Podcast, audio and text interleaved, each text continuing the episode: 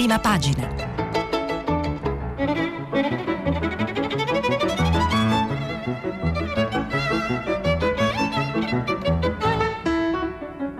Questa settimana i giornali sono letti e commentati da Francesco Specchia, direttore di Pop Economy ed editorialista di Libero.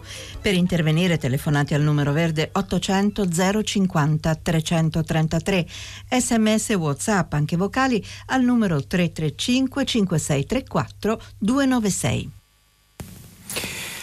Buongiorno, buongiorno, a tutti. Ecco, oggi i giornali ci consegnano un mattinale di notizie direi piuttosto letterario. Si va dalle, dalle caligini quasi gotiche delle decisioni prese nel, nel, mezzo della notte sulla revoca d'autostrade, poi vedremo i giornali si dibattono su questo tema e ci aprono molto spesso. Abbiamo questa spy story eh, che è già rimbalzata in Radio Tremondo, cioè quella, la, la spy story del 5G, Boris Johnson, il triangolo Boris Johnson. Trump e Huawei, la, la revoca della concessione delle, de, e l'uscita proprio delle Huawei da, dall'Inghilterra per la tecnologia 5G, ne ha parlato anche Radio Tremondo ecco, Laura Silvia Battaglia e ne ha parlato tutta la città de Parla ieri. E poi abbiamo so, le, la letteratura apocalittica delle camere in quarantena, eh, quasi come il resto d'Italia, il, il, lockdown che prosegue ma le mascherine che si tolgono, insomma, e poi le famiglie sempre più ridotte, stremate eh, anagraficamente ed economicamente, quindi una eh, letteratura di emergenza. E, eh, Iniziamo con il Corriere della Sera, appunto. Autostrade lite nel governo. Conte insiste per la revoca. Gualtieri prova a trattare, nuova proposta di Aspi. Eh, devo dire che questo titolo è comunque stato superato, diciamo, stamattina dalle notizie che in, in realtà danno per certa la, la, la, la, non la revoca ma l'entrata nello Stato, dello Stato attraverso CDP nella, nella, compagine di autostrade, quindi con una diluizione graduale diciamo, nella, eh, nell'assetto societario della famiglia Benetton, che era quello che voleva il governo praticamente. In caso contrario, qualora Benetton che però pare abbia già accettato, eh, esprima dissenso nei confronti di questa decisione, probabilmente si arriverà alla revoca, alla revoca, decisiva. Comunque Marco Galluzzo, Lorenzo Salve e Fabio Savelli sul Corriere della Sera scrivono autostrade e alta tensione nel governo, oramai a due anni dal crollo del ponte a fare chiarezza non basta nemmeno il ventunesimo Consiglio dei Ministri notturna, come si diceva del governo Conte. Ieri a Palazzo Chigi è stato uh, il momento delle tensioni dei sospetti e a pagina 2 ci sono uh, due pagine che si guardano, autostrade si tratta e si litiga. Eh, governo diviso, le ipotesi, revoca, cassa deposito e prestiti e a altri investitori, come dicevo, per far scendere i Benetton. Una possibile soluzione, un pezzo di Salvi e Savelli, la famiglia, eh, la famiglia Benetton che cala al 10%, ricordiamo che aveva l'88%, eh, dice, eh, dicono Salvi e Savelli, la capogruppo controllata al 30% dei Benetton dovrebbe mettere sul piatto un'ulteriore diluizione del capitale da ottenere mediante ricapitalizzazione sottoscritta da una serie di investitori pubblici e privati. Quindi sarebbero state sondate diverse istituzioni finanziarie, da Unipol a Generali, ad alcune casse provvidenziarie, nel caso in cui Atlanti avesse manifestato la disponibilità a scendere sotto il 10%, soglia sotto la quale non c'è facoltà di esprimere un membro del Consiglio, che era una condizione sine qua non che il governo aveva imposto proprio alla famiglia. Eh, ci sono dei numeri, c'è l'88% di quota di autostrade per l'Italia detenuta dalla holding di partecipazione Atlantia quotata in borsa, cioè sono 136 milioni di utile di Atlantia nel 2019, risultato in diminuzione di 639 milioni rispetto al 2018, margine operativo lordo si parla di 5,7 miliardi con un incremento dell'1,9% rispetto al 2000, eh, 1,9 miliardi rispetto al 2018, 7 miliardi di indennizzi a favore di Aspi in caso di revoca, dai 7 ai 23 ricordo io perché una lettera della, di, di, eh, di, Paola De Micheli, Ministra delle Infrastrutture, che è tra l'altro riportata dal Corriere a pagina 3, eh, specifica che il rischio è dai 7 ai 23 miliardi, era una lettera che doveva essere segreta, consegnata a Conte, che doveva analizzare e prendere eh, delle decisioni cosa che non ha fatto finora eh, già qualche mese fa sul caso autostrade. 19 miliardi l'effetto default della revoca della concessione, mancherebbero le risorse per pagare quasi 10 miliardi di debito a cascata. Eh, e l'impatto si ripercuoterebbe sul ripagamento di 9 miliardi di debito di Atlanti. Vabbè, 17 miliardi sono i piccoli invece risparmiatori che ovviamente potrebbero eh, vedersi il tutto pendere sulla capoccia. Conte insiste per lo strappo e scontro con De Micheli e Gualtieri prova a mediare. Marco Galluzzo, sempre su pagina 3 del Corriere, alle 10 di sera, eh, Galluzzo mh, dipinge lo scenario come dicevo, abbastanza crepuscolare eh, del, degli incontri in tarda nottata dei ministri. Alle 10 di sera, poco prima che cominci il Consiglio dei Ministri, da Palazzo Chigi filtra l'immagine di Conte, virgolette, più determinato che mai, non è stato messo in minoranza da, da nessuno, non ha cambiato linea, porterà all'attenzione della maggioranza una sola posizione che è quella della revoca, della concessione o dell'accettazione di un ulteriore passo indietro da parte dei Benetton. La Huffington Post poi pubblica una lettera della ministra del capo del governo datata 13 marzo al capo del governo in cui l'esponente del PD non esclude l'ipotesi transattiva, dunque un accordo. È quello verso il quale si sta andando, ma ovviamente Atlanti è come tutte le grandi pochade, non ha una fine ben precisa e teniamo tutti con ansia l'epilogo della storia. Eh, sempre su mh, mm, Corriere della Sera eh, c'è un pezzo di Francesco Giavazzi, è molto, molto economica la giornata oggi anche, eh, oltre che letteraria. C'è qualche timido segnale, dice Giavazzi, in un pezzo intitolato Preparare il futuro in fretta. Eh, qualche timido segnale che gli effetti diretti del Covid-19 sull'economia si stiano attenuando. Il PMI, un indice solitamente attendibile costruito sulla base di sondaggi tra responsabili acquisti delle aziende, ehm, diciamo, si è quasi stabilizzato. Un valore di 50 indica una situazione stabile. A marzo l'indice vagava tra i 51 e i 31. Quindi fra marzo e maggio è stato giusto impiegare risorse, tutte le risorse disponibili per proteggere lavoratori e imprese, ma oggi bisogna cambiare registro e ricominciare a occuparci del futuro. Per farlo occorre partire dalla nostra situazione prima che il Covid ci colpisse, riassumibile in tre temi, dice Gevazzi, la scuola, la produttività e il, e il debito che sono tre temi solitamente che ci vengono, eh, ci vengono imputati d'attenzione eh, da, dall'Europa. Giavazzi eh, prosegue a pagina 32, nei mesi scorsi è stato giusto impiegare le risorse per proteggere lavoratori e imprese, ora si comincia a cambiare registro. E, mh, vediamo, in questo concorso basterà conseguire, eh, poi Giavazzi parla della scuola, la scuola dice che uno studio del Politecnico di Milano eh, mostra che nei sei mesi di didattica a distanza le scuole gestite da dirigenti con capacità organizzativa e manageriale hanno affrontato meglio l'emergenza e quindi lui dice che bisogna dare, ehm, riprogrammare l'attività didattica e utilizzare le tecnologie e dare sostegno a questi dirigenti. Bisognerebbe far tesoro di questa loro esperienza e sfruttarla per come migliorare la qualità della scuola. E poi dice che nei mesi recenti sono stati banditi concorsi per 82.000 posti di insegnanti da qui al 2022 in questo concorso basterà continuare a conseguire un punteggio minimo per essere abilitati, quindi anche coloro che non otterranno subito il posto riusciranno prima o poi a farsi assumere con qualche misura ad hoc. Diciamo che è una sanatoria rinviata, forse non a lungo, ci sono oltre 80.000 cattedre scoperte da coprire fra meno di due mesi. Giavazzi eh, ritiene che questo non sia utile per il, il, il futuro del Paese. E poi si parla di produttività, il livello della produttività in Italia è, è, è più bassa che ovunque nelle nostre aziende manifatturiere scrive ehm, relativamente grandi, quelle con più di 250 dipendenti, il livello della produttività è simile alla Francia, talvolta superiore, però il problema è che in Italia un'azienda su due ha meno di 10 addetti, quindi contro 4 in Francia e 10 in Germania. Quindi una soluzione è convincere le aziende piccole a crescere, ma non è necessario, talvolta neppure desiderabile, quelle che eh, quelle che pur rimanendo piccole si sono integrate con le aziende più grandi di cui sono fornitrici sono riuscite ad aumentare la loro produttività. E Giavazzi tocca un grande difetto della nostra economia che è quello di, eh, che, che, poi è anche la forza fondamentalmente, che la metà dei 4 milioni di imprese che ci sono eh, sono in realtà imprese medio-piccole, quindi con, eh, con meno di, di 15 dipendenti eh, che solitamente sono fornitrici di grandi aziende e potrebbero essere invece, eh, secondo l'economista, ma secondo una tendenza macroeconomica liberale, eh, anche abbastanza recente, potrebbero essere nel post-Covid so, mh, mm, aiutate eh, divenendo addirittura partner de, de, de, delle, grandi, delle, grandi, imprese, delle grandi multinazionali, non solo fornitrici, cioè si può creare una rete di protezione nei confronti delle PMI, il nostro nervo produttivo.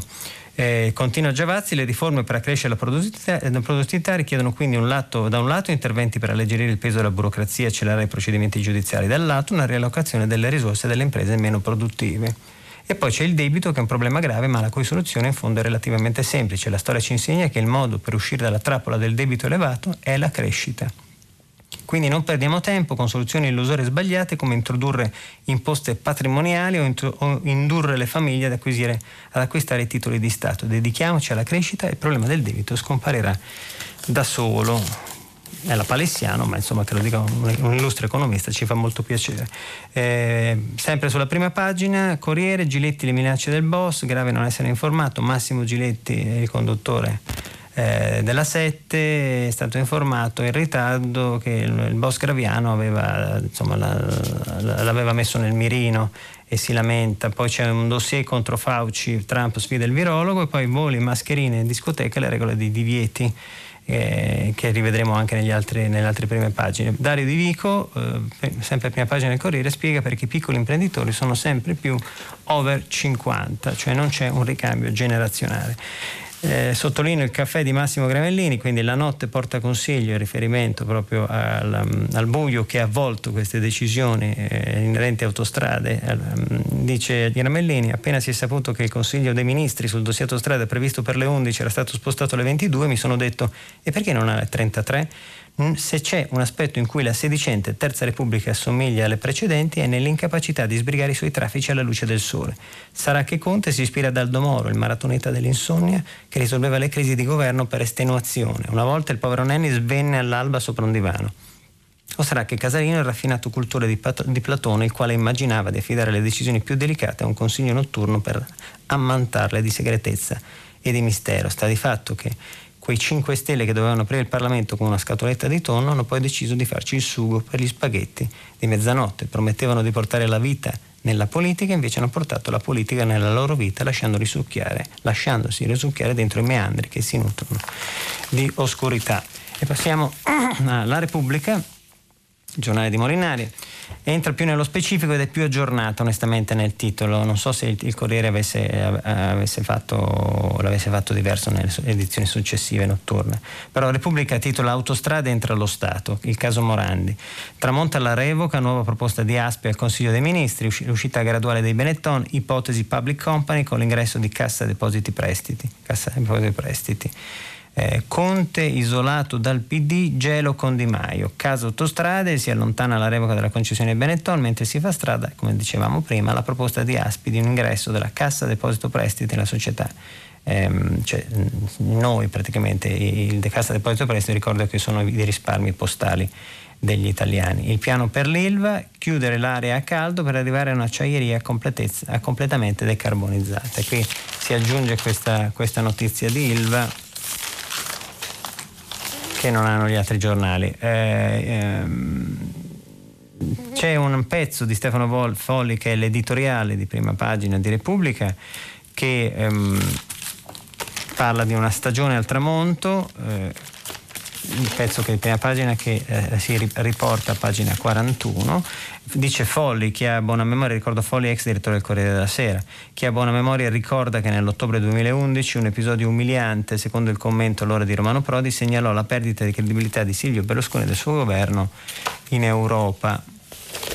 Eh, e, e, poi durante un Consiglio europeo fu domandato al presidente eh, francese Sarkozy e alla cancelliera Merkel come giudicavano gli impegni presi dal premier italiano in materia di finanza pubblica. I sorrisi ironici fra i due, seguiti alle risate, produssero sconcerto in Italia. Di lì a poco, il 16 novembre, Berlusconi fu indotto a dimettersi a Palazzo Chigi e, e lì ci andò Mario Monti. Fu abbastanza chiaro che la crisi era stata determinata dalla frattura coi partner europei, specchio della sfiducia verso Roma.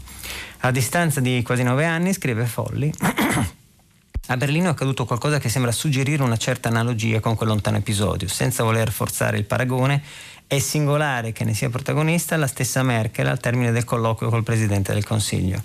E poi la Merkel dice, riferendosi ai giornalisti e parlando del proprio colloquio con Conte, abbiamo parlato di autostrade, dice Eh, sì, così tanto che sono curioso di sapere cosa deciderà il Consiglio dei Ministri. Come dire, ci attendiamo che decida per il meglio, visto che nella gestione autostrade sono coinvolti cospicui interessi tedeschi. Scusate, stavolta nessun sorrisetto, ma di nuovo sembra prevalere la sfiducia verso chi governa l'Italia.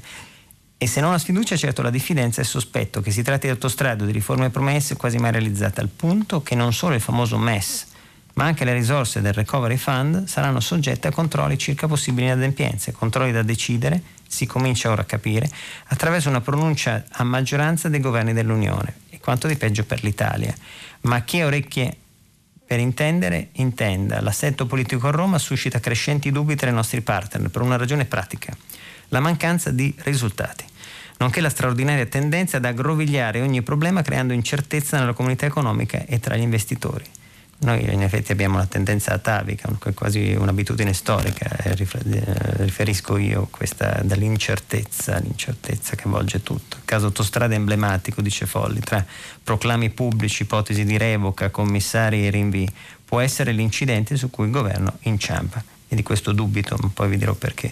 Ma l'esaurimento del Conte 2 è sotto gli occhi di chiunque voglia vedere una lunga corsa solitaria, uno sforzo sempre più faticoso a reggersi in equilibrio su una fune, una fune sottile il pezzo di Folli, giusto? Tanto per non farci mancare niente, è, è, affiancato da un'altra palata di Tito Boeri contro il governo, l'emergenza perfetta, il vizio della proroga, come non dargli torto però in questo momento. Eh, sempre su prima pagina di Repubblica, eh, UE, la trappola dei frugali, è un fondo di eh, Bastianin, Carlo Bastianin, che è esperto di cose estere, diciamo, che è interessante perché spiega esattamente che cosa sta cercando, stanno cercando di fare i cosiddetti paesi frugali del nord, quindi eh, dall'Olanda, la Svezia, ehm, la Danimarca, eccetera, eh, nei nostri confronti, sono quelli che non vogliono che, ehm, che, che po- possiamo ottenere sussidi a fondo perduto eh, e quelli che vogliono anche pagare di meno diciamo, nel, in rapporto alla, al contributi sui bilanci europei. Bastiani in, pratica dice che i trasferimenti gratuiti che l'Italia chiede sono molto convenienti, ma pretendere di usarli a propria discrezione senza condizioni suscita il dubbio che i soldi europei verranno usati anche questa volta in modo improduttivi ed è il pensiero di Rutte eh, dell'olandese. Ma un accordo sbrigativo porterà a un altro rischio, scrive lui. Per mantenere l'ammontare dei fondi a 750 miliardi, eh, come Roma pretende, verrà ridotto il bilancio settennale della UE. Scusate. Da esso saranno decurtate spese importanti per il futuro d'Europa, per la sicurezza, l'autonomia, strategia e ricerca. Rimarranno intatte le spese per la politica agricola e i fondi di coesione, che andranno agli altri. Le spese per la digitalizzazione e l'ambiente spostate nel fondo di ricostruzione, quindi nel Recovery Fund, dureranno così solo due o tre anni, quindi non saranno strutturali, dice lui. Le altre invece sono almeno un settennio. Infine, una volta accorciati i tempi, si ridurranno le scadenze entro le quali restituire i prestiti, i prestiti e ripagare i doni. Non ci saranno più scuse per sospendere le regole di disciplina fiscale né per continuare una politica monetaria iperaccomodante. Vi abbiamo dato tutto e subito e ora non, onora- non onorate gli impegni? La strategia per far valere i propri diritti in un quadro cooperativo non è difficile. Se l'Italia per prima accettasse le raccomandazioni proposte dalla Commissione nel 2019, non solo avrebbe pronto un piano di riforma sensato, ma costringerebbe gli altri a fare lo stesso. Olanda, Cipro Irlanda e altri dovrebbero rinunciare ad esempio alle pratiche aggressive di dumping fiscale. In fondo non è così difficile. Cioè lui dice praticamente state attenti che ci stanno tendendo una trappola, cerchiamo di rispettare le regole, ma soprattutto ci facciamoci valere in tema di elusione ed evasione fiscale che è, è, è il, il, il, il, nervo scoperto paesi, dell'Olanda e de, del Lussemburgo, di tutti, di tutti i paesi diciamo, legati alla, alla, vecchia lega anseatica, come si diceva una volta. Eh, sempre su Repubblica, Law, i ribelli di Hong Kong fermate Pechino ed è un bel pezzo di Guerrera eh, sul um, dissidente cinese Liu Xiaobo e il suo 27 compleanno e lo si lega quindi alla, agli attivisti pro democrazia di Hong Kong, tutto quello che sta avvenendo a Hong Kong è, è comunque il calpestare i diritti civili e il ritorno di una sorta di dittatura controllata, quindi, ma se ne parleremo, ne abbiamo già parlato e ne parleremo ancora. Passiamo al 24 ore, sole 24 ore, quotidiano di Confindustria, effetto Covid, l'anno del superdebito. Il debito societario a livello globale quest'anno crescerà di mille miliardi di dollari, la stima di Janus Anderson Investment. Nello studio che esamina i bilanci di 900 maggiori società non finanziarie per capitalizzazione, la casa d'affari evidenzia come la pandemia abbia accelerato un processo in atto da diversi anni. Allo stesso tempo il livello dei debiti pubblici è destinato a superare il record raggiunto nel 1946. Ricordiamo che il, siamo, noi siamo al secondo posto come maggior debito pubblico con circa 2.500 miliardi che non sono pinzellacchere, come diceva Totò. Il livello dei debiti pubblici supererà il, eh, il, il, la fase massima, dice qui eh, eh, il sole 24 ore. E nel 2020 le posizioni societarie saliranno, saliranno di mille miliardi. Um, sempre il sole 24 ore, azienda alle corde dall'inizio dell'anno, 3.600 bancarotte solo, in, solo tra, tra, Stati Uniti ed Europa, 600 uh, in giugno le società insolventi, uh, il 43% in più rispetto al giugno 2019, sono gli effetti del Covid, le banche USA si preparano all'ondata di NPL, di crediti deteriorati, ricordiamo ieri abbiamo citato un'inchiesta, se non sbaglio, del, del, di avvenire o, o, del giorno, credo di avvenire, che parlava proprio del eh, della mafia, delle grandi organizzazioni criminali che hanno messo le mani su, sul business agli NPL. Eh, anche il Sole 24 Ore, anche il Sole 24 Ore cita come molti altri giornali 5G, il Regno Unito mette al bando la cinese Huawei, il governo britannico vieta alle compagnie di TLC l'acquisto di nuove apparecchiature, abbiamo detto tutta la città ne parla, ne ha parlato ovviamente, e ehm, le apparecchiature prodotte dalla cinese Huawei ha dato tempo loro fino al 2027 per rimuovere le tecnologie dalle reti 5G. La decisione riallinea il paese e le politiche USA nei confronti di Huawei e deriva dal deterioramento delle relazioni tra Londra e Pechino sul caso Hong Kong. Ehm, poi abbiamo oh, un'intervista a Brunello Cucinelli, una ventata di ottimismo in, nel, nel, nel, crepuscolo del pessimismo dato, datoci e fornitoci dai dati del Covid. Brunello Cucinelli, patrono dell'omonima azienda, lascia la guida uh, della società ma resterà presidente. L'obiettivo di crescita il 2028 eh, nonostante la frenata dovuta alla pandemia resta invariato, eh, ce lo auguriamo tutti. Lusso Cucinelli si affida al doppio ed obiettivo da raddoppiare i ricavi nel 2028. E poi un, un altro scenario economico che interessa però tutti, soprattutto l'Italia, investimenti esteri giù in vista misure anticrisi. All'Italia serve qualche carta, dice Sole 24 ore speciale, per non rischiare di diventare solo un puntino nella mappa mondiale degli investimenti esteri. Al calo di 6 miliardi di dollari di flussi in entrata nel 2019, segnalato il rapporto UNCTAC, cioè il rapporto ONU, si aggiunge la difficoltà di una competizione globale più serrata a causa della crisi economica innescata dal Covid. Il programma nazionale di riforma segnala l'urgenza. In uno scenario post-pandemia serviranno misure per attrarre gli investitori per il reshoring, cioè il rientro delle aziende che eh, si stava verificando fino all'anno scorso e si è bloccato ovviamente per la crisi pandemica, aggiungo io. E questo era il sole 24 ore. Passiamo alla stampa, la stampa autostrade, autostrade sarà eh, public company, anche la stampa apre su autostrade, si tratta della proposta di Gualtieri, si tratta sulla proposta di Gualtieri, Aspi sarà quotata in borsa e questa è l'altra notizia, entra CDP, eh, quindi la dà per confermato, Cassa Depositi e Prestiti, Benetton in minoranza. La stampa ha due pezzi che non hanno gli altri, partite IVA in rivolta, strozzati dalle tasse, e un pezzo di eh, Stefani Riccio ehm, che tocca una categoria estremamente bistrattata in Italia, ma insomma eh, molto ragguardevole che è la rivolta delle partite IVA, tasse siamo allo stremo, noi commercialisti non ce la facciamo a gestire una mole di lavoro simile ma soprattutto non ce la fanno più le partite IVA, commercianti e artigiani non riescono a pagare, un rinvio al 30 settembre è necessario, lo impone il buon senso, il governo non può pensare solo a incassare magari aspettare l'ultimo momento utile per concedere una proroga.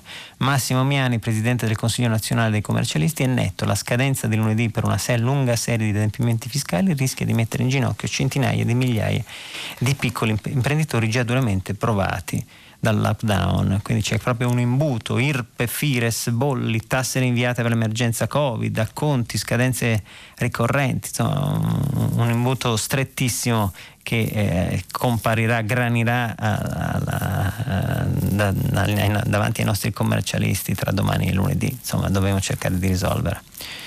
E, mh, riparte poi la Commissione per le riforme, sempre sulla stampa del fisco, vertice Gualtieri Castelli, norme entro ottobre e ci sono dei dati, 280 miliardi di euro di fatturati bruciati dalle aziende, allegria oggi non è, non è, esattamente una giornata di sole. 93 miliardi di fatturati persi ad aprile, unico mese interamente in lockdown, 47% è la quota di imprese che ha chiesto prestiti con garanzia allo Stato. 149,7 sono i miliardi di mancato gettito fiscale nei primi 5 mesi dal 2020 ed è un crollo di circa il 9,3%. Riparte la Commissione per la riforma del fisco, il fisco è uno, ricordiamo, dei pilastri teoricamente della eh, rivoluzione voluta da Conte. Dopo la semplificazione speriamo che si risolva meglio delle semplificazioni la riforma del fisco.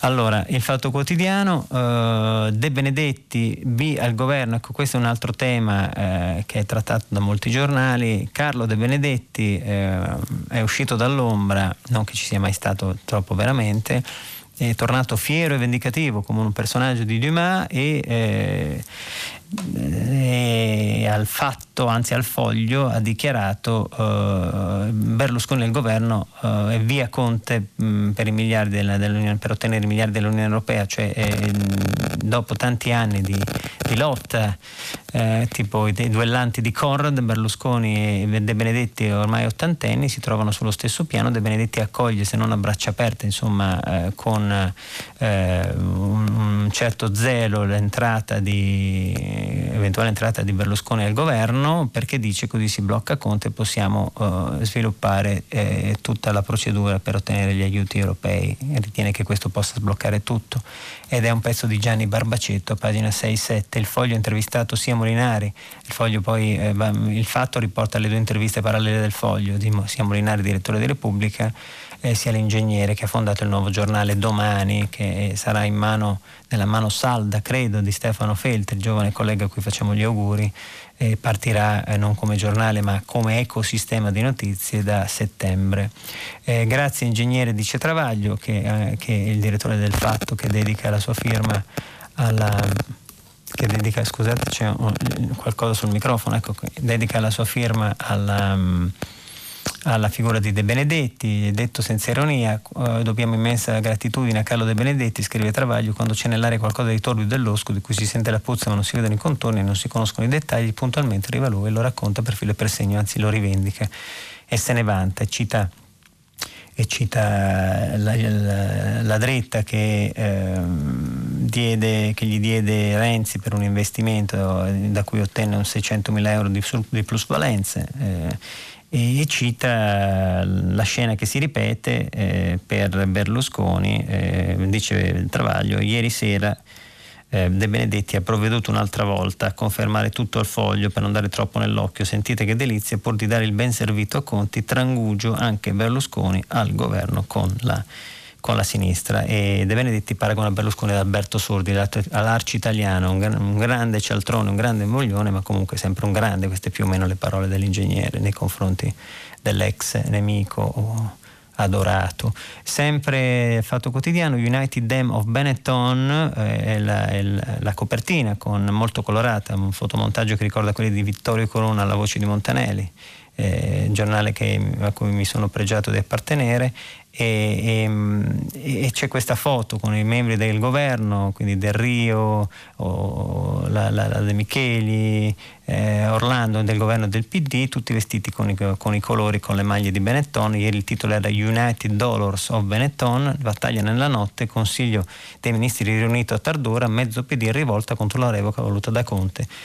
MC, eh, Movimento 5 Stelle e Zingaretti. Il eh, Premier tira dritto e però eh, da quello che abbiamo visto non ci sarà almeno adesso la revoca. E poi un pezzo interessante di Maurizio De Giovanni, noto scrittore, autore di gialli, è La mano di Dios e di tutti, e c'è la disputa letteraria di diritti tra Maradona che rivendica il, il, il gesto, del, il, diciamo, l'epiteto di mano di Dio, famoso gol all'Inghilterra, vi ricorderete ai mondiali, che fu un segno del cielo secondo lui, e il regista Paolo Sorrentino che ha scritto il libro È stata la mano di Dio e, e pare che l'entourage di Maradona eh, invochi il copyright sulla dicitura.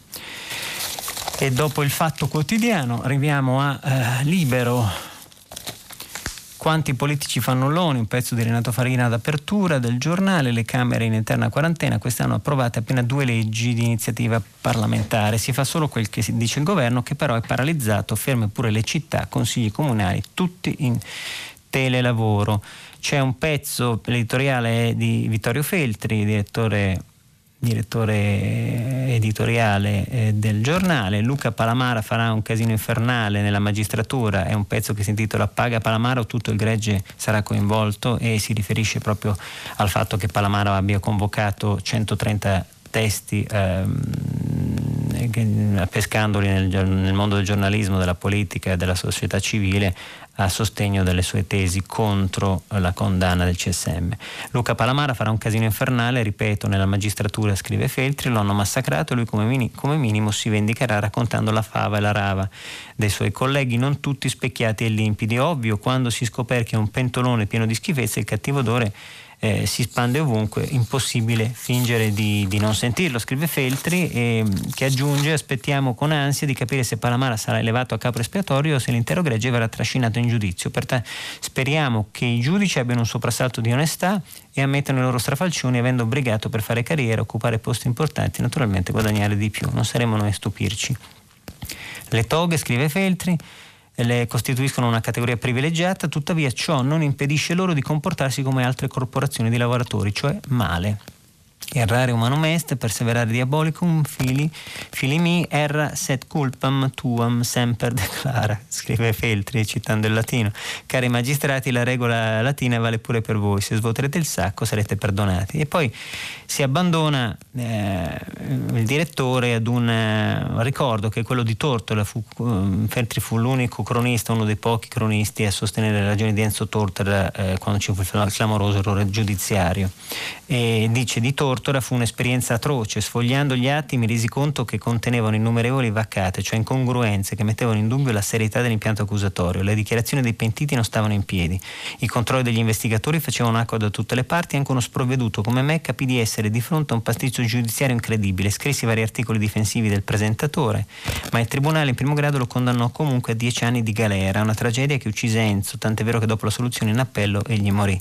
Nessuno gli ha chiesto scusa. Casi di tale tipo sono troppo numerosi cari magistrati, meno aree, più diligenza. Giudicare gli altri non significa trattarli come bestiame al macello. Sempre sul libro i clandestini ci invadono a caro prezzo, eh, taglio di, eh, di, prima pagina, eh, e poi sotto imprese contro Palazzo Chigi, decreto dignità indegno, le norme frenano le assunzioni, un pezzo di Sandro Giacometti, eh, capo dell'economia, e, e, e, quest'altra notizia che non ha nessuno, lo Stato disarma la polizia, mancano auto, pistole, divise. E, e, anche i teaser che i poliziotti avevano richiesto al Ministero, non ci sono i soldi, non ci sono le risorse e, nella gestione emergenza migranti siamo alla frutta, dicono i sindacati eh, delle polizie, comprese le telecamere da installare sulle divise, durante gli scontri, tutta cosa promessa e mai mantenuta. E, mm, dopo libro passiamo ad avvenire. Avvenire, eh, piano d'estinzione, eh, il 60% delle famiglie ha, ha, uno o due membri. Eh, vedete come il quotidiano dei, dei vescovi, diretto da Marco Tarquinio, abbia sempre uno scatto in più rispetto agli altri, sparigli, una volta si diceva proprio così, si spariglia, eh, sparigliano le notizie, piano d'estinzione e parla proprio del, eh, del 40% delle famiglie che, che, perdono i propri membri, del 40% dei ragazzi che non vuole figli, uno su tre non pensa al matrimonio, il quadro inquietante del rapporto CISF. Quindi eh, scrive Luciano Moia, nel rapporto sulla popolazione pubblicato nel 1980 si ipotizzavano alcune tendenze, rischio denatalità, scarsa propensione dei giovani al matrimonio, limitata considerazione sociale della famiglia, considerati oggi da tutti gli studiosi come elementi che concorrono in modo dirompente al declino italiano. Sono passati 40 anni, quei segnali di pericolo si sono aggravati, siamo su un piano di in, inclinato verso, esti, verso l'estinzione ma la politica appare ancora indifferente. Lo racconta il rapporto CISF 2020 le famiglie nella società post-familiare ed è interessante anche controllare interventi urgenti per la famiglia, la famiglia muore, solidari minimalisti, tanti volti del post familiare nella fotografia del nuovo studio e qui eh, ci sono le linee guida tracciate si individuano cinque tipologie che vi invito a leggere. Il virus non dà tregua e torna nel lockdown, è la foto invece di prima pagina di Avvenire, ehm, sei mesi di Covid, picco lontano, USA, India e Sud America in difficoltà, c'è una foto probabilmente veramente dall'India di un signore con la mascherina. E ehm, dopo due mesi l'America non riesce a uscire dall'emergenza e, e qui si spiega perché. Eh, il caso autostrade ultima mediazione sempre eh, sulla prima pagina di Avvenire, l'Olanda non cede e chiede condizioni per i sussidi al sud, ripetiamo eh, la grande minaccia dei paesi frugali che, di cui abbiamo già trattato e poi eh, un pezzo interno di Zanini, Kalashnikov, arma di guerra e di propaganda, proprio su una disamina anche sociologica del mitra che tanti lutti addusse ma anche fornì eh, all'industria bellica un grande impulso. E, ehm, poi abbiamo il messaggero, regioni, linea guida ignorate, il giornale di Roma così apre ehm, la sua testata, eh, Covid parla Miozzo a capo degli scienziati del CTS, preoccupati per i territori in ordine sparso, qua c'è un allarme generalizzato che altri non hanno colto, stretta sui voli del nuovo DPCM, nel nuovo DPCM, termoscanner e chiamata nominale per imbarco e discese. Regioni in ordine sparso, linee guida non rispettate, il coordinatore del CTS Agostino Miozzo è il messaggero, c'è preoccupazione per i territori che vanno contro le indicazioni. Varato il nuovo DPCM, mascherine obbligatorie sino al 30 luglio, termoscanner sui voli, chiamate nominali, eccetera, eccetera. Mm, ce lo siamo già detti. Ehm, poi c'è un pezzo di Cristiana Mangani sull'appuntamento uh, corre su Facebook, ecco che organizza i viaggi dei migranti, molte alle ONG spuntano i tagli alle stesse ONG, eh, autostrade revoca più lontana. Eh, e poi c'è questa, questo fondo di editoriale di Paolo Balduzzi che dice la ricetta responsabile per migliorare il paese eh, eh, c'è, eh, ma bisogna solo trovarla secondo lui. Lui dice molti italiani si saranno fatti l'idea che nel continente sono presenti una serie di paesi egoisti e rigoristi che di fatto costituiscono un freno alla nostra politica economica. Eppure se dovessimo chiedere agli italiani quali siano i mali del nostro paese, probabilmente molto onestamente sarebbero lo stato di giustizia, eh, civile, la burocrazia eccessiva e l'evasione fiscale ad occupare i primi posti tra le risorse più frequenti, risposte più frequenti. È ben difficile sostenere che siano mali che dipendano dall'Europa. Infatti quando si parla di costi della burocrazia il pensiero corre a problemi come i ritardi nella realizzazione di opere pubbliche la moltiplicazione degli adempimenti per le attività private e l'incomprensibilità di procedure che sembrano fatte apposta per mettere in difficoltà i cittadini che vogliono, vogliono seguirle. E, ehm, e poi il messaggero ha un'altra notizia che è sfuggita ai più, che è distributori no logo e prezzi più bassi, benzinai alle cosche, cioè gli affari per 3 miliardi eh, nel, dire, nel, bailame provocato dal Covid tra le pieghe del, del, del post-contagio, abbiamo questa notizia che la criminalità, oltre al traffico degli NPL di cui dicevamo ieri, si dedica ormai al, al traffico anche ehm, dei, ben, delle ben, delle, delle, dei distributori dei carburanti fuori legge. Prezzi bassi, niente logo, ecco i benzinai delle cosche. In un report dell'organismo contro le mafie l'allarme per il rischio infiltrazione. Il business della benzina senza, senza, marchio costa allo Stato circa 4 miliardi di evasione tra CISE e IVA e poi per non farci mancare nulla ci sono proprio i capitoli della relazione che fotografano una situazione di estrema emergenza, crediti deteriorati a rischio per i mercati, dicevamo prima, l'emergenza Covid e il traffico di droga che è aumentato, addirittura soprattutto l'ashish e la marijuana, e, e, i contatti dei boss che si spostano verso il nord, sempre più verso il nord.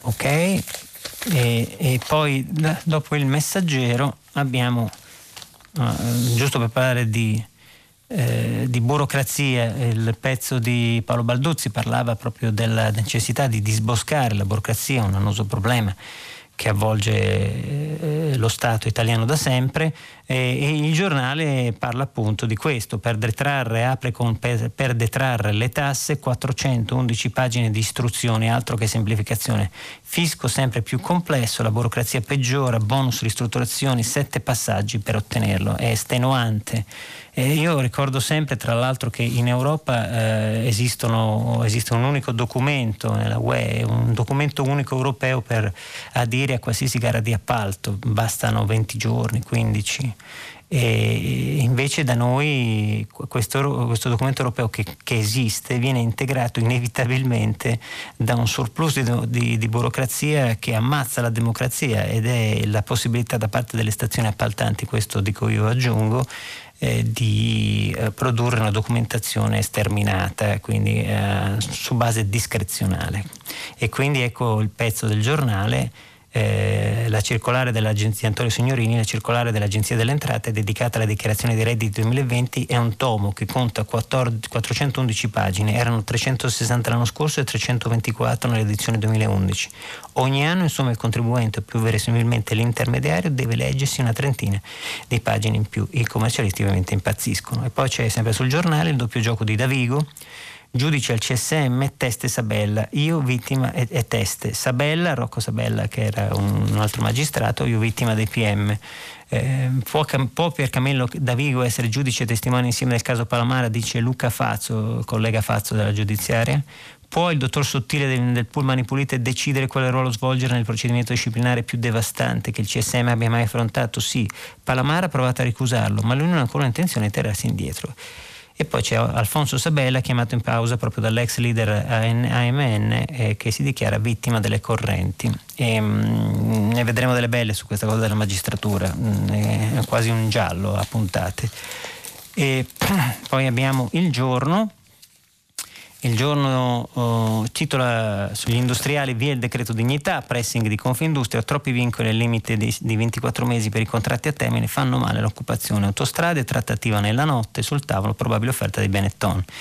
E poi c'è una foto un po' più allegra, una foto estiva di signore sulla spiaggia senza mascherina, liberi almeno in spiaggia, divieti anticontagio fino al 31 luglio, controlli più stretti, il medico, mascherine inutili, sole e male frenano i virus. Eh, e poi c'è um, Giovanni Bogani a fondo pagina, è un pezzo che poi lascerei a Edoardo Camurri per la sua rassegna pregevole di terza pagina a seguito di prima pagina ed è Camilleri mi ha svelato l'arte di non vedere. Vincenzo Mollica, il grande giornalista maestro mio, uh, devo dire la verità, eh, è compagno di mille avventure eh, nei, nei, viaggi culturali, Mollica è diventato cieco e, racconta come nel nome di Tiresia, dell'indovino greco, uh, il, la sua malattia e, come um, Camilleri che aveva la stessa malattia gli abbia insegnato l'arte sottile di non vedere. Passiamo al manifesto. Il manifesto Camere, primo scontro sull'emergenza, speranza misure anti-Covid fino al 31, poi Conte in Parlamento, mascherine, distanziamento, niente assembramenti, voli chiusi con 13 paesi, quarantena per chi arriva in Italia, scrive il manifesto dagli ex Schengen ed ex ed extra UE. Le misure sanitarie anti-Covid andranno avanti fino a fine luglio. Il ministro della Salute Speranza va alle Camere e spiega che l'emergenza non è archiviata, che il governo sceglie la linea della massima prudenza, ma tende una mano all'opposizione sulla proroga dello Stato all'emergenza. Non c'è ancora nessuna decisione, questa è una cosa estremamente comune mm, per il governo negli ultimi tempi, consentitemi la battuta. E, ehm, poi c'è Affari spenti e il titolo pregevole come al solito manifesto sulla foto di copertina eh, dove, ne, dove si, si, la foto illustra Palazzo Chigi, nel Consiglio dei Ministri slittato nella notte lo, della, uh, lo scontro sulla concessione d'autostrade. La ministra Dem De Micheli, contraria alla revoca, rischiamo penali pesantissimi, spunta l'ipotesi commissariamento. E poi c'è un, um, un articolo interessante di, preso da Lancet, rivista medica, a fondo pagina, il declino dell'Homo sapiens sta iniziando, cioè Lancet dice che il pianeta si sta dimezzando nella popolazione, quindi ricercatori liberalizzate l'immigrazione e difendete i diritti delle delle donne. Abbiamo ancora no, direi che siamo in chiusura. Allora ehm, ringrazio per l'attenzione, eh, inizia il filo diretto con gli ascoltatori dopo la pubblicità. Grazie, a dopo. Francesco Specchia, direttore di Pop Economy ed editorialista di Libero, ha terminato la lettura dei giornali di oggi. Per intervenire chiamate il numero verde 800 050 333. Sms WhatsApp, anche vocali, al numero 335 5634 296. Si apre adesso il filo diretto di prima pagina per intervenire e porre domande a Francesco Specchia, direttore di Pop Economy ed editorialista di Libero. Chiamate il numero verde 800 050 50 333. Sms WhatsApp anche vocali al numero 335 5634 296. La trasmissione si può ascoltare, riascoltare, scaricare in podcast sul sito di Radio 3 e sull'applicazione Rai Play Radio. Rieccoci cari ascoltatori, prima di iniziare ehm, con i vostri pareri vi ricordo che stiamo pubblicando sul sito di Radio 3 i vostri sms e ovviamente Whatsapp audio. Prima telefonata, pronto? Eh, pronto, buongiorno. buongiorno. Sono Silvia, chiamo da Firenze. Eh, io penso che sia, sia giusto che, che, il governo sia arrivato a una decisione sul problema di autostrade per l'Italia però mi chiedo, eh, il fatto che ora le autostrade, anche quelle in concessione autostrade per l'Italia, diventeranno sotto controllo statale, ci dà la garanzia di sicurezza? Perché eh, anche altri ponti, so, oltre, va bene, questo chiaramente è un provvedimento che andava preso nel rispetto anche nel ricordo delle vittime del ponte Morandi, però sono crollati anche altri ponti, non ultimo un paio di mesi fa qui in Toscana il ponte di Aulla eh, che sono in concessione dallo Stato. Insomma, per fortuna eh, questo è avvenuto durante il lockdown, quindi non ci sono state vittime perché era, c'era il divieto di circolazione, però il ponte di Aulla era un ponte controllato da, dall'ANAS, quindi è giusto fare qualcosa, però chi ci assicura che adesso che passerà che Autostrade per l'Italia sarà sotto il controllo dello Stato ci saranno garanzie di sicurezza? Questa è la domanda. Eh, guardi signora, eh, io credo che ci siano più ponti pericolanti in Italia che buoni propositi. Eh, siamo eh, nelle mani di Dio. Chesterton diceva che bisogna ascoltare Dio quando eh, mette le mani sul suo martello. Il problema è questo. Cioè non siamo veramente in grado di capire, noi non abbiamo neanche la capacità tecnica, intanto meno io, di, di capire quali siano i reali, i reali, pericoli disseminati in tutta Italia. Bisognerebbe eh, procedere a un'analisi specifica di ogni singola infrastruttura. È vero anche che ci sono dei dossier depositati da, da vari anni nei, nei, vari ministeri delle infrastrutture che avvertono e preallertano della possibilità di di nuovi ponti, di nuovi ponti che cadono, nuove infrastrutture che possono andare al collasso. D'altra parte le infrastrutture credo che durino 70-80 anni, eh, quelle, quelle, ben fatte, quindi bis- occorre sempre una manutenzione che deve essere svolta. Ma Autostrade per l'Italia, che incamerava, ricordo, 43 miliardi eh, di pedaggi, eh, per eh, la, le infrastrutture, per la messa in sicurezza, per le, le, dire, l'ipotesi di stasi tecnica dei vari ponti aveva impiegato credo meno di 20 miliardi e da qui poi margini lordi molto alti. E credo che ogni ministro deve mettersi mano a mano sulla coscienza, aprire i cassetti come ha fatto Paolo De Micheli che una volta arrivata, rivela ieri una, un gustoso commento del foglio. Una volta arrivata al ministero e gli hanno detto guarda se le avevano detto se è tutto a posto la revoca è una formalità. Aveva aperto i cassetti e si è resa conto che era tutt'altro che una formalità perché poi tutte le problematiche tecniche cominciano a spuntare via via e di solitamente i ministri che hanno il senso del transeunte, nel senso che vengono nominati e poi eh, finita la legislatura tornano a casa, lasciano le cose più pericolose ai, ai successori, ma direi che è una cosa abbastanza umana. Eh, pronto? Pronto, buongiorno dottor Francesco Specchia, sono Pasquale da Roma. Buongiorno, buongiorno, buongiorno Pasquale. Senta, volevo un suo parere. La lettura che si dà in genere del sostegno possibile di Berlusconi di Forza Italia al governo o un'entrata Secondo me è una lettura vecchia, nel senso che si, ci si rifà al discorso dei responsabili, del tradimento del centrodestra, tutta questa diciamo, lettura era, secondo me è una lettura vecchia. Il problema centrale oggi è che il Covid, credo, non mhm. soltanto ha portato problemi alla salute pubblica, all'economia, ma l'ha portata anche alla politica, ridisegnando, credo, i confini tra maggioranza e opposizione e soprattutto eh, caricando le spalle dei politici sia di maggioranza che di opposizione di un peso forte. Allora io, non, io credo che finché la battaglia era ideologica, ossia eh, il centrodestra si poneva contro i, i migranti, mettiamo, no? sì. per il blocco, eccetera, eccetera, allora voglio dire, eh, si poteva fare un'opposizione di questo tipo, nel senso di tentare la carta eh, diciamo, ide- ideologica. In questo momento il problema è il Covid, che è molto diverso e vorrei capire e vorrei immaginare se c'è un'opposizione che veramente si voglia caricare da sola del problema del Covid in questo momento, sia a livello locale che governativo, eh, eliminando il governo Conte. Ma chi si prende questa gatta da pelare?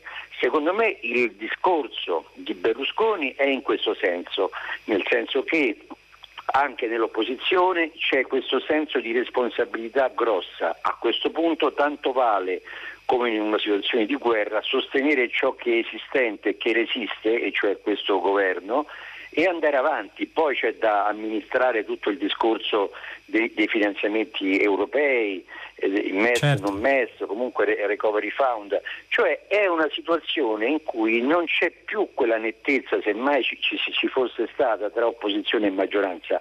Qui il Covid ha ridisegnato. Una anche, livella, lei dice, certo. È, una, cioè, è, una, è un carico di responsabilità certo. non più ideologico, per cui posso sbandierare un tema che poi non ha nessun problema dal punto di vista delle mie responsabilità politiche o ce n'ha poco. Questo è un problema che ha, una, ha un carico non indifferente, quindi ridisegna anche e in questo momento l'unica scialuppa che sta camminando è questa, allora sosteniamo questa scialuppa e poi vediamo, ma chi si prende questa responsabilità di eliminare una, un, diciamo, un, un, appiglio di questo genere, anche se riconosco che ci sono stati errori nel governo, ma insomma voglio Beh, dire, certo. è una certo. questione della scialuppa in mare. No, no, guardi, ho, ho, mi è chiaro, è corretto, è un'analisi lucida, e estremamente veritiera e articolata e sono d'accordo con lei, eh, sono d'accordo sul fatto che ha eh, ci, ci, troviamo davanti a una situazione di estrema emergenza che avrà i suoi strascichi ulteriori e peggiori da settembre in poi, perché parliamoci chiaro, c'è un'emergenza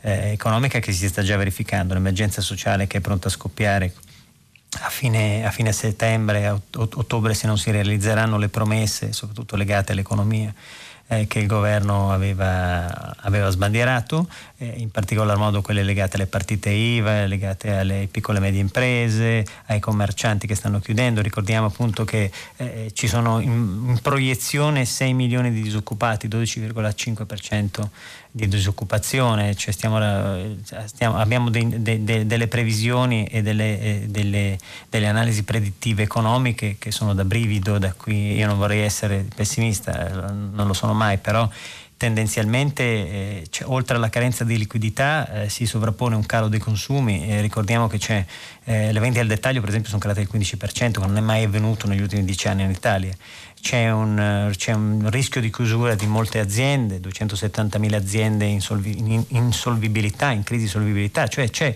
un po' una situazione, come diceva lei, di guerra. Quindi per risolverla ci vuole il polso fermo, eh, la mente lucida e ci vuole un governo stabile soprattutto, perché col governo stabile noi iniettiamo sicurezza e fiducia anche nei confronti dei nostri vicini europei che ci possono aiutare a concederci, perché qua si tratta di concedere anche perché tutto è fatto sulla base di negoziati lenti e faticosi con il resto d'Europa, soprattutto con i frugali, pronti a concederci quei finanziamenti nella misura credo di 250 miliardi circa. Quindi tendenzialmente sì, Conte in questo momento reggerà la baracca, non credo, non credo nella, nelle grandi dote di statista di Conte, però vedo che intorno a lui, come diceva Andreotti, non ci sono giganti e quindi tendenzialmente è il meglio in questo momento che ci sia e ho detto tutto però.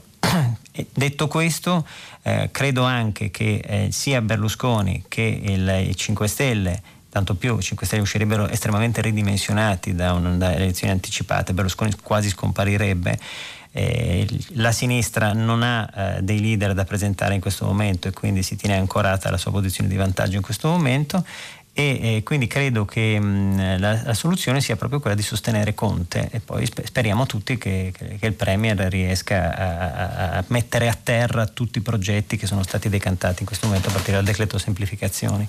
La cosa eh, e qua chiudo, eh, che mi fa specie che proprio De Benedetti, oggi su tutti i giornali, abbia detto di Berlusconi che eh, fa le cose per proprio, proprio calcolo e propria convenienza, ma in questo momento, dice De Benedetti, non c'è un imprenditore in Italia che non sappia che dobbiamo investire, non sprecare denaro pubblico che arriva dall'Europa e dobbiamo rimanere agganciati all'euro e lo sa anche Berlusconi. E quindi probabilmente la situazione è grave ma non seria, come direbbe Longanesi, rimarrà stazionaria almeno fino a parte della risoluzione della crisi. Sono d'accordo con lei. Pronto? Pronto, buongiorno. Io mi chiamo Alessandro. A proposito di Longanesi, chiamo da Bagnacavallo. Ah, bene, eh, un paese che mi è molto caro. Eh. Un po' caro a tutti i vecchi liberali polverosi come noi, ma insomma, va bene. E la mia riflessione e anche considerazione era sull'ennesimo ritornello che si fa sempre sulle piccole e piccolissime imprese italiane di cui io faccio parte. Sì. E, ovviamente lo dico per evitare conflitti di interesse, e che ogni tanto ritorna questo mantra che le piccole imprese sarebbero non la rovina dell'Italia ma il freno dell'Italia. Eh no, oppure si dice che sono anche il nervo della nazione, Però dipende dal punto di vista. Il eh. nervo, eh? esatto, cioè. di cui io penso che comunque dobbiamo ringraziarle perché se l'Italia ha tutte queste peculiarità che la rendono famosa del mondo, io credo sia anche grazie a queste micro imprese però la mia considerazione era diversa. Um, le microimprese uh, comunque rispetto alle grandi, uh, non dico che pagano più tasse, comunque pagano sicuramente le tasse, non possono generalmente delocalizzare all'estero né la produzione né la fiscalità e hanno meno margini di trattativa nei confronti del governo quando si tratta di chiedere soldi nei momenti di crisi sappiamo che le grandi aziende, quando c'è crisi, io non voglio dire che ricattano il governo, però... No, no, possiamo anche dirlo, il caso Fiat, vogliamo fare un nome a caso, certo. Minacciando mm. licenziamenti, disoccupazione e quant'altro, possono sempre comunque chiedere denaro pubblico al governo che io so che viene dato, ma non so se viene restituito perché gli viene data meno visibilità alla restituzione sulla stampa possono chiudere i bilanci in rosso. Io anni fa lessi un interessante articolo eh. in cui si diceva che le società di capitali, la stragrande maggioranza, parlava più dell'80%, chiudono i bilanci in rosso. Se io chiudo i bilanci in rosso, il giorno dopo, grazie allo studio di settore, mi arrivano gli amici che mi dicono ma come mai tu sei ancora aperto con il bilancio esatto. in rosso? Mm-hmm. E ovviamente possono prendere tutto questo denaro ed aprire Bangladesh, in Romania, in Lussemburgo, in Olanda, ovunque. Mm-hmm. E quindi insomma secondo me non siamo proprio la rovina dell'Italia o il freno economico dell'Italia, noi microimprese. E volevo chiedere una sua opinione. Ecco. No, no, sono d'accordo, sono d'accordo, con lei fondamentalmente. Cioè, il pezzo, la invito a leggere il pezzo di Dario Di Vico che non ho avuto tempo di sviscerare, ma eh, che parla proprio della situazione delle imprese italiane oggi su Corriere della Sera.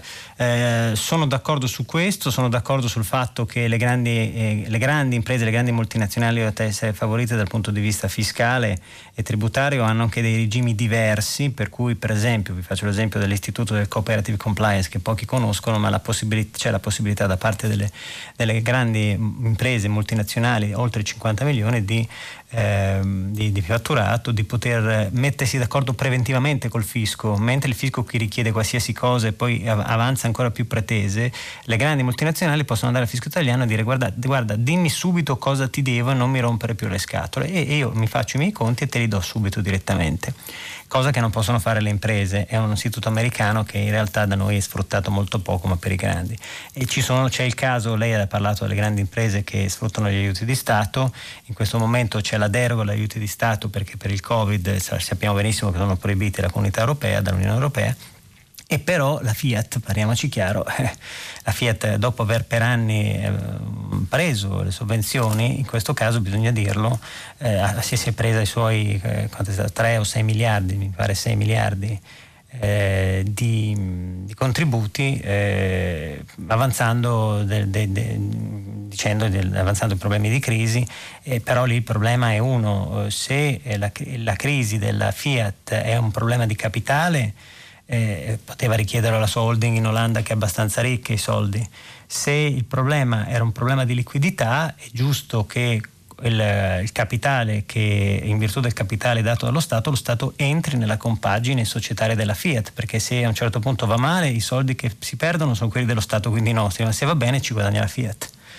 Quindi è, un, è, una, è un, una piccola riflessione che invito a fare a tutti i politici ma anche a tutti gli imprenditori ovviamente, non per fargli il sangue amaro. Quindi tendenzialmente sì, è vero, le, le, le piccole, piccole, imprese sono, sono quelle un pochettino più misconosciute, più assoggettate a vincoli, a vincoli molto più stretti. C'è anche da dire che bisogna evitare, e le banche lo fanno spesso, che tutte le imprese, piccole, medie, grandi, ma soprattutto medie e piccole, eh, quando non vanno bene vengano, man- vengano mantenute a- ad abbondanziam con i soldi delle banche. Famosi, il famoso caso delle zombie, le imprese zombie, le imprese decotte, perché le banche hanno tutto l'interesse ovviamente a mantenere vive eh, delle, delle mammelle a cui ciucciare soldi praticamente. Quindi bisogna evitare anche questo, cioè eh, bisogna riformare tutto l'apparato delle filiere. Eh, ho detto prima che le piccole e medie imprese dovrebbero non solo essere fornitrici ma anche partner delle grandi, bisogna eh, riportare appunto la produzione agli ultimi gradi di manifattura in Italia, insomma un vecchissimo discorso che non, non, lo apro qui, però ha ragione il signore nel senso che dovremmo darci una mossa perché le piccole e medie imprese fanno parte proprio del tessuto connettivo della nostra nazione, come dicevo. Pronto? Buongiorno, sono Roberto. Buongiorno Roberto. Da Cagliari.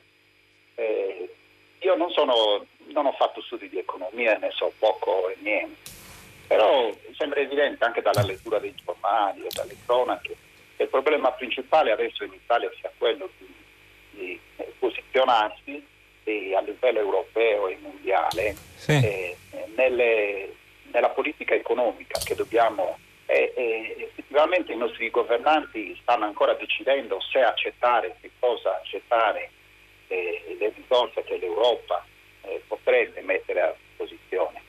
Però da, da, da settimane ormai, forse da mesi, traspare l'assoluta, secondo il mio parere, inadeguatezza della classe politica attuale di gestire questa situazione. E secondo il mio parere andrebbe commissariata ed esautorata. La, Noi, la classe politica lei dice? Sì. Sì, sì, sì beh, perché è quella sì, che deve prendere no. le decisioni. È un'idea. Ripeto, che per noi tra, eh, varranno per i prossimi 10-15 anni cioè, eh, siamo veramente, noi, c'è una questione di, dopo la pandemia eh, evidente da risolvere, di, eh, di, programmare, ma seriamente, non di discutere se accettare o meno. La classe politica attualmente non è capace, avrebbe bisogno, eh, io la, dico, la butto lì così, è ovvio che è una provocazione, di un Super Mario, di, un, di una persona capace di, che capisca ciò di cui stiamo parlando, ripeto che eh, sono eh, le politiche, quello che, facciamo, quello che faranno adesso influenzerà per i prossimi 10-15 anni eh, l'economia italiana. E attualmente noi siamo veramente messi male.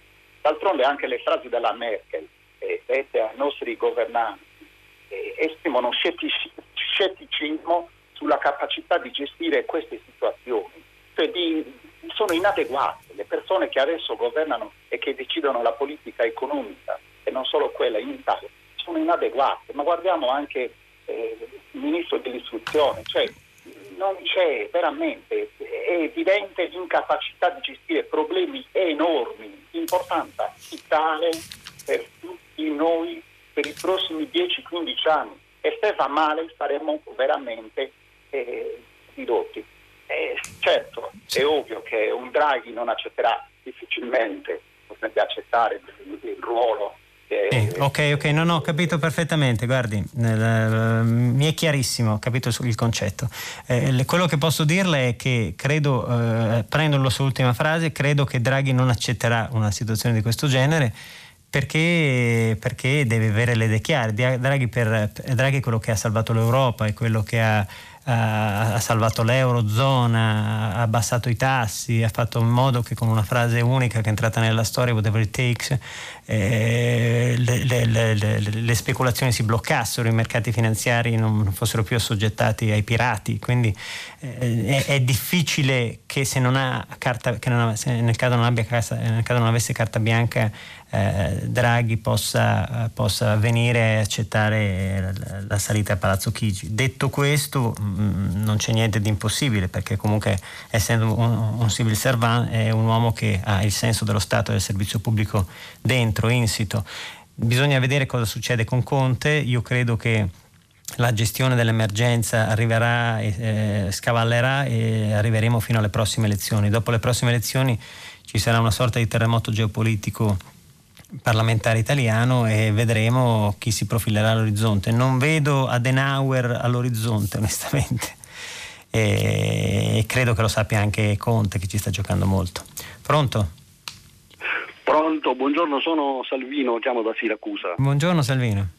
Buongiorno, ascolti, lei stamattina ha letto un articolo riguardo ai giovani che non sono imprenditori, insomma, sì. eh, ecco, in, Italia, in, Italia, appunto c'è questa situazione. Eh, sì. Io guardi, eh, dico una cosa, io oh, siccome ascolto Radio 3, eh, c'è un programma che si chiama Expat, che è un, pro, un programma condotto sì. da Marco Motta, Sara Sanzi e, ed Elisabetta Parisi, che raccoglie le voci di italiani e italiane tra i 20 e i 40 anni che vivono e trovano lavoro all'estero, giusto? Perfetto. Ora, la, me ne è rimasta una impressa perché vabbè, di una ragazza laureata in medicina, specializzata in medicina in Italia, che è andata in Olanda e praticamente l'hanno messa subito ad operare. Dopo un anno raccontava che praticamente era rimasta praticamente sola. Quindi ha fatto un'esperienza incredibile sul campo con, diciamo, non è che gli hanno fatto fare cose di, secondo, di seconda categoria, cose importanti, lei diceva. Bene, con questa esperienza torna in Italia, bene in Italia non gli hanno fatto fare nulla, eh certo. o praticamente nulla. Ora io che cosa... no, io praticamente, io, avevo, io avevo proprio l'idea di quella proprio di, di, di, nuovo patto sociale, tipo che dopo i 60 anni, i sessantenni, cominciano i mia, dovremmo cominciare a dire, eh, cominciare a, a, diciamo, a dare la nostra arte, quel, per quello che sappiamo, ai giovani, perché cioè non possiamo stare, qua c'è, cioè noi ancora stiamo dietro a, sì, sì, a no, no, ma io guardi... ottogenaria tipo Prodi, Berlusconi, guardi, oh, sono, mi, scusi, mi scusi soltanto questo, finito, mm. Gramellini che non fa altro che prendere in giro questi dei 5 Stelle, questi giovani, ma lui che vuole? Sempre, cioè ci sono anche, anche al RAI, ci sono persone che, non, che, non, cioè, che hanno quasi 80 anni o forse di più, e non, non, non mollano. Cioè, sì, ma sì, come si fa in Italia? Mi scusi il mio sfogo. No, no, ma ha ragione. Allora, guardi, le, le, dico, io sono il primo ad essere convinto, lo faccio per i miei figli, sono convinto che il mondo che abbiamo è dato in prestito ai figli e quindi eh, lo, lo, teniamo in prestito lì e glielo dobbiamo consegnare molto, più, molto migliore e più ripulito di prima. Quindi io parto da questo concetto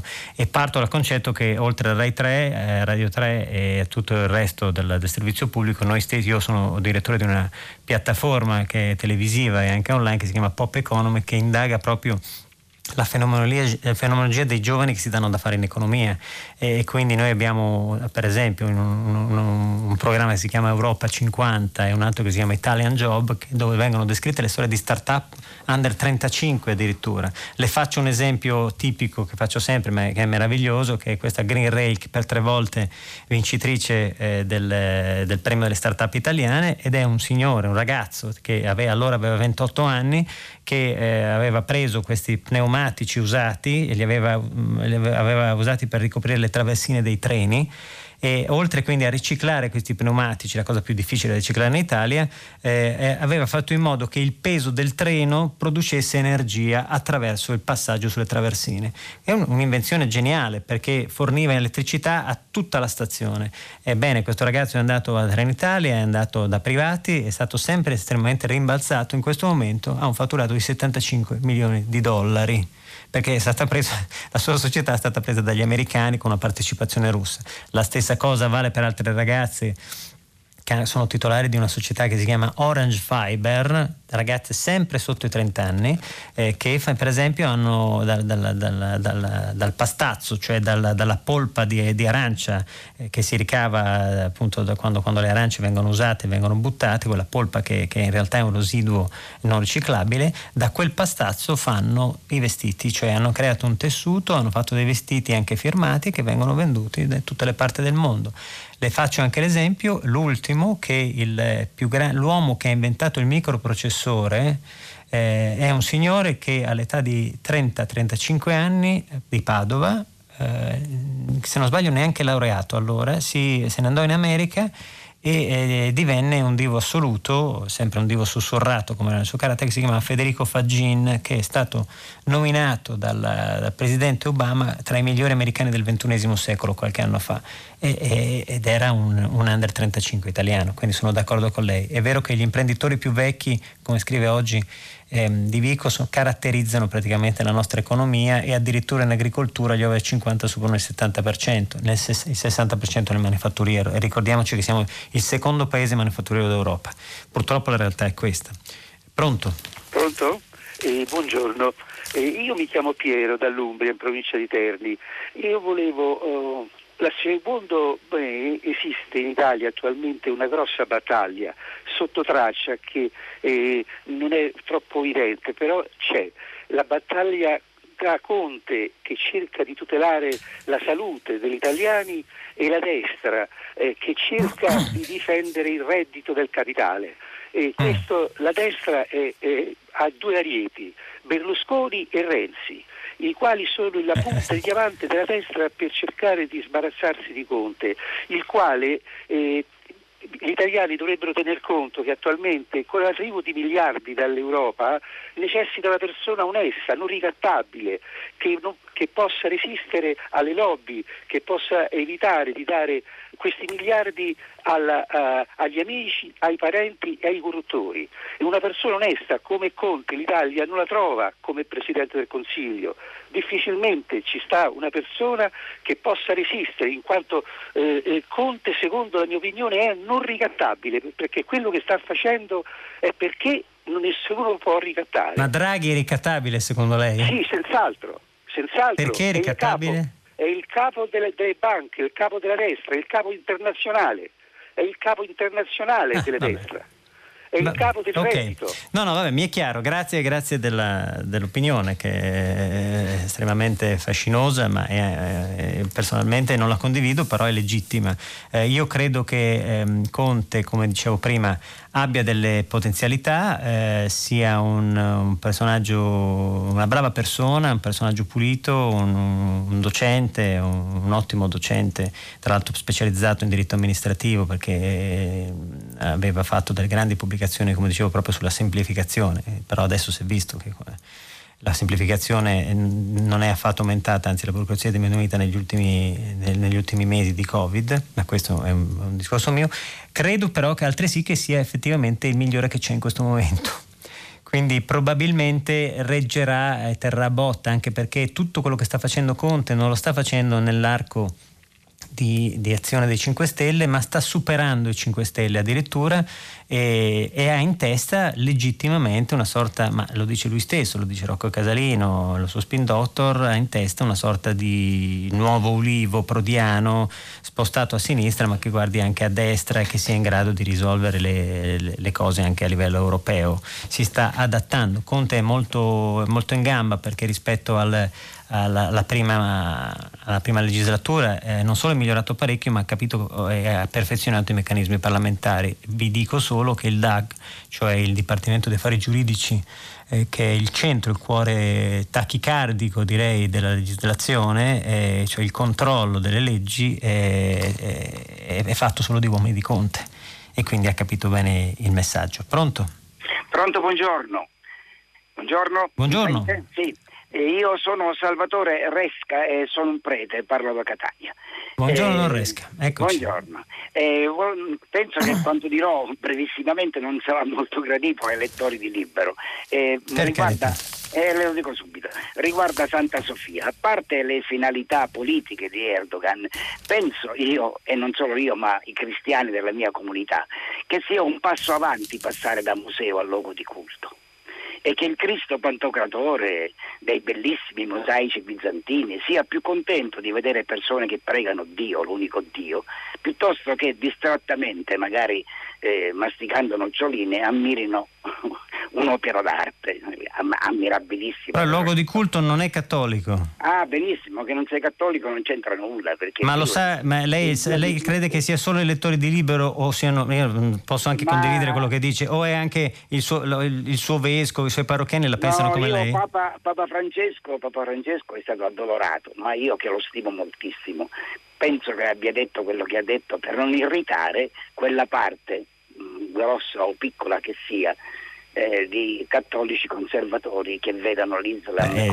un pugno negli occhi. A ogni modo, mm. Dio è uno per tutti chi no, questo siamo, siamo, d'accordo, ma non è la posizione della Chiesa su Santa Sofia, mi scusi, eh? la posizione Bene. del Papa, lei sta dicendo una cosa completamente... Poi è giustissimo, io da liberale rispetto tutte le, le opinioni, ma lei sta es- dicendo esattamente il contrario di quello che dice Papa Francesco ufficialmente. Se poi lei è convinto che Papa Francesco non, non lo pensi così, nel suo intimo, per carità, è liberissimo di farlo, ma la posizione della Chiesa e del suo vescovo e, e, de- della Chiesa Cattolica è, è questa. Poten- come prete purtroppo è una posizione... E allora lei dovrebbe prendere e fare un getto di coraggio coraggio e dirlo pubblicamente. Lei, sta, lei è molto coraggioso in questo, dicendo, in questo momento, è molto coraggioso, però dovrebbe prendere anche delle posizioni anche solide nei confronti ma, dei suoi ma superiori. Preso, sì, ma ne ho preso tantissime posizioni di questo genere, quindi non mi sto preoccupando. Bene, bene no, no, no, ma le Dico rende solamente onore. che Dio è molto più grande dei cattolici, dei musulmani. E siamo d'accordo su questo eh, assolutamente. E quindi piuttosto che un museo, vedere gente che prega, se prega sinceramente Dio, è una cosa meravigliosa, piuttosto che andare a, fare ancora i muri e le crociate e l'Epanto. Beh, va bene, va bene, no, capisco, ca- ca- ha capito la sua posizione, la ringrazio padre.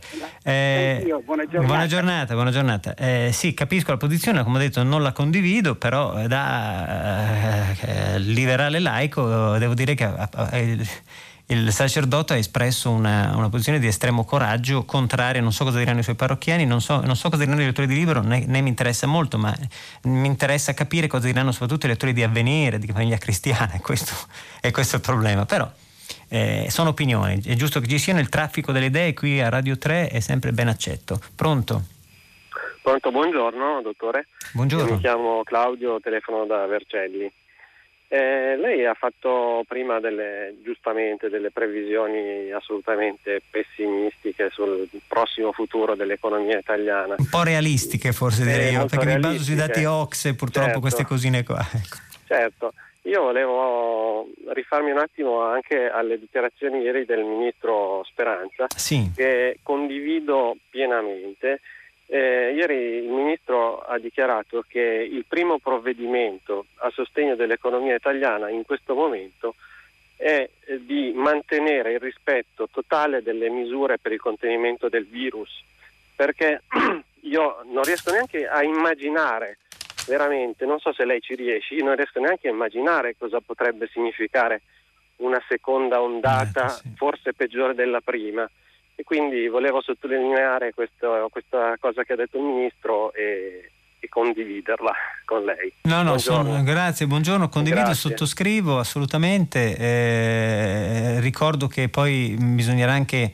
dedicarsi in maniera accurata anche alla campagna vaccinale perché poi bisogna evitare che due, la seconda ondata possa sovrapporsi poi all'influenza effettiva e riempire ed intasare gli ospedali. Eh, l'anno scorso c'erano 7 milioni, milioni, e passa di italiani colpiti da influenza, oltre il Covid. E, ehm, e quindi già però, oggi quello della Sera parla di una corsa anche al vaccino antinfluenzale e poi bisogna cercare di essere cosci- consapevoli, coscienti avere una, una sorta di senso, respons- di senso di responsabilità. E, mm, e, e fare questi test sierologici, cercare insomma, di mettere in atto tutto quello che la legge prescrive sul distanziamento, sul, eh, sull'uso di dispositivi di mascherine, di, di mucchina, di tutto quello che volete, insomma, sono le solite cose, però fino a quando non si scopre il vaccino dobbiamo stare estremamente attenti perché la seconda ondata è comunque alle porte, è una cosa fisiologica ehm, su cui tutti i virologi che di solito dissentono e si scannano fra loro sono d'accordo, cioè arriverà una seconda ondata, non si sa in che, in che modo, in che, in che condizione, con quale durezza, però ci sarà. Eh, pronto, ultima telefonata? Sì, pronto, buongiorno dottor Specchia, sono buongiorno. Roberto dalla bellissima Siena. Eh, buongiorno, eh, buongiorno, Io faccio parte di quella categoria che lei ha chiamato bistrattata, partita IVA. Sì. E diciamo in maniera peggiorativa lavoro nel turismo, oh, anzi lavoravo nel turismo. Quindi peggio, peggio mi sento. Siete... Peggio mi sento, esatto. peggio mi sento. Certo. Allora io volevo segnalare questo. Io capisco che lo Stato italiano, per un principio di precauzione, lei l'ha chiamato massima prudenza, sì. eh, eh, giustamente eh, ha regolato eh, l'afflusso di turisti extra Schengen in maniera molto diciamo, così, limitativa. Ora io però davanti a me ho eh, dall'ambasciata americana in Croazia un uh, comunicato in cui dal 20 di luglio eh, in Croazia i turisti americani, che sono un grande, chiaramente una grande percentuale di, eh, clienti che vengono in Italia, lei lo può capire, certo. eh, possono con 48 ore, eh, a 48 ore dalla loro partenza dagli Stati Uniti fare un tampone e se il tampone è negativo possono entrare senza la quarantena in, in Croazia. Allora, io capisco il principio di precauzione, sanità pubblica e tutto, ma se io italiano, i miei figli possono andare in Croazia e i croati possono venire in Italia, lei capisce che cosa ho fatto a, eh, eh ferm- eh, fermando eh, diciamo, il turismo americano in Italia, quando eh sì, può andare in Croazia sì, sì. e in un certo senso contaminare i miei concittadini che vanno in Croazia. O, o sì, sì, sì. Mi è eh, chiaro, mi è chiaro. Dice, no, no, no, è una, eh, sì, è una, delle incoerenze insite nella legge. D'altra parte è, è, come quando si fermarono i voli diretti dalla Cina, ma poi i cinesi passarono attraverso la Germania e quindi poi l'epidemia si, si diffuse. Eh, sì, non so cosa dirle, bisognerebbe che si, mettano, si, si mettessero d'accordo, ci, ci fosse un coordinamento maggiore.